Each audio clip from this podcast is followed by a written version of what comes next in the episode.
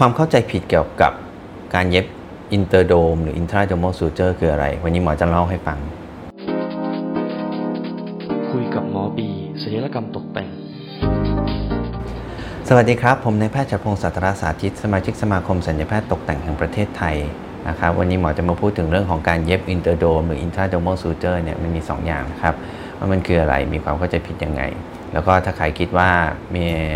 ความรู้หรือว่าข้อมูลต่างๆ เหล่านี้เป็นประโยชน์ต่อเพื่อนๆ ก็ฝากกดแชร์กด subscribe กดไลค์ให้ด้วยนะครับแล้วก็มาคุยกันในสาระต่างๆ อีกหลายอย่างหลายอย่างต่อไปเรื่อยๆนะครับที่หมอมาพูดวันนี้เพราะว่าหมอช่วงนี้หมอได้ยินเรื่องของการเย็บ interdome เยอะนะครับแล้วก็คือคนไข้ถามมาแหละว่าพอไปได้ข้อมูลจากตรงนั้นตรงนี้มานะครับว่ามันคืออะไรการเสริมจมูกมีการเย็บ interdome ด้วยไหม ทำแล้วดีไหมนะครับ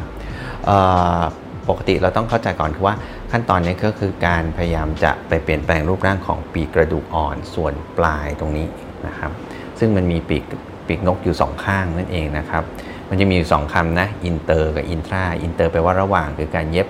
ระหว่าง 2 อันเชื่อมกันในจุดที่เปลี่ยนแปลงไป หรือว่าการเย็บ intra คือการเย็บตกแต่งของปีกกระดูกปีกกระดูกอ่อนแต่ละข้างนั่นเองนะครับ ปกติเนี่ยเราต้องเข้าใจก่อนว่ามันจริงๆมันเชื่อมกันอยู่แล้ว มันไม่ได้อยู่ห่างกันนะครับ มันเชื่อมกันอยู่แล้ว แล้วก็มันจะเชื่อมอยู่กับแผงกั้นกระดูกอ่อนของจมูกนะครับหรือนาซาวเซปตัมเนี่ยในบางรายอาจจะมีส่วนที่มีเยื่อบุที่เชื่อมกันเพื่อรักษาให้มันยืดยาวออกมากกว่าอีกนิดหนึ่งเขาเรียกว่าเมมบรานาเซปตัมเป็นตัวยึดระหว่างไอแผงกั้นกระดูกออกของจมูก แผงกั้นจมูกกับปีกกระดูกอ่อนส่วนปลายตรงนี้นะครับ ความเข้าใจผิดอันแรกก็คือ หนึ่งคือมันเชื่อมกันอยู่แล้วนะครับ มันไม่ใช่ว่าคนที่จมูกชมพู่หรือปลายจมูกใหญ่นั่นคือมันอยู่ห่างกันนะฮะจริงๆมันเชื่อมกันอยู่แล้วเพียงแต่ว่ารูปร่างของปีกกระดูกแต่ละข้างหรือปีกนกแต่ละข้างอะมันอาจจะมีความโค้งความใหญ่ความ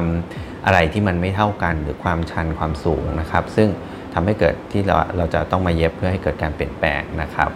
แล้วก็อีกอันหนึ่งคือพูดถึงแต่ interdome แต่ว่าเราไม่พูดถึง intradomal หรือการเย็บเปลี่ยนแปลงในตัวมันเองก่อนที่จะมาประกบกันเนี่ยก็ อาจจะไม่ได้ผล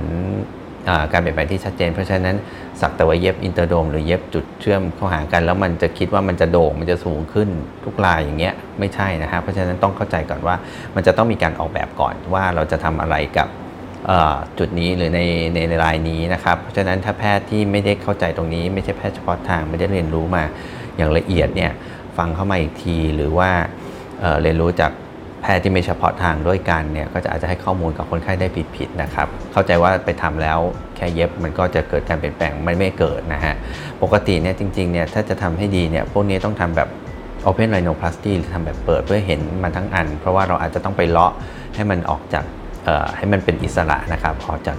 เยื่อยึดต่างๆ รอบๆข้าง แล้วก็มีการเย็บตกแต่งภายในก่อน หรืออาจจะมีการตัดแต่งขนาดให้มันเล็กลงหรือว่าแหลมขึ้นนะครับ อันนี้เรียกว่า intradermal suture ส่วนถ้าจะเย็บ interdome ก็คือว่ามันชิดกันอยู่แล้วก็จริงแต่ว่าในบางรายเนี่ยเราอาจจะอยากเปลี่ยนจุดเชื่อมเพื่อให้สูงขึ้น ในลักษณะที่มันอยากให้มันโด่งขึ้น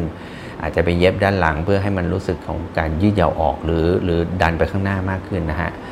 แต่ว่าในบางรายที่เราต้องการเปลี่ยนแปลงไม่มากเราอาจจะทำแบบ close ก็ได้หรือทำแบบปิดก็ได้นะครับ ซึ่งก็อาจจะต้องมีการเย็บทั้งสองอย่างนั่นแหละ เย็บ intradomal ให้มัน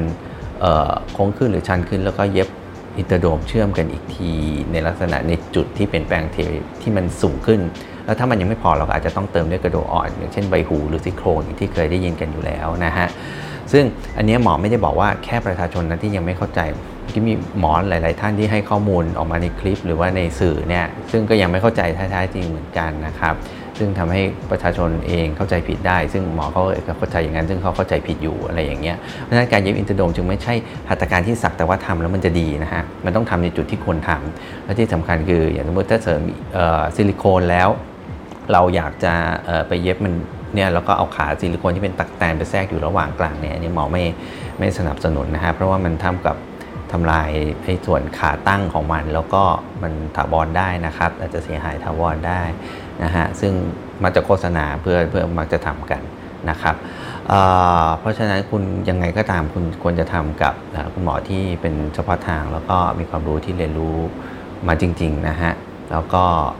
เพราะว่าทำทำไม่ดีก็เสียหายถาวรได้นะครับ มันเหมือนบอนไซอะ กระดูกอ่อนอมันอาจจะดัดยากสักนิดนึงแต่ถ้าว่าจะดัดแล้วมันจะดัดให้กลับมาเหมือนเดิมเนี่ยก็อาจจะยากนะครับโอเค ไม่ใช่สักแต่ว่าเย็บนะครับ ไม่ใช่ AI เย็บไม่ได้นะฮะอินเตอร์โดมโอเค แล้วก็วันนี้เราพูดถึงเฉพาะจุดนี้ก่อน แล้วก็ครั้งหน้าถ้ามีสาระอะไรใหม่ๆ แล้วก็หมอจะมาเล่าให้ฟังอีก ถ้าใครเห็นว่ามันเป็นประโยชน์แล้วเพื่อนๆอย่าลืมกดไลค์กดแชร์กด subscribe ให้ด้วยนะครับ สวัสดีครับ แล้วเจอกันอีกโอกาสหน้า สวัสดีครับ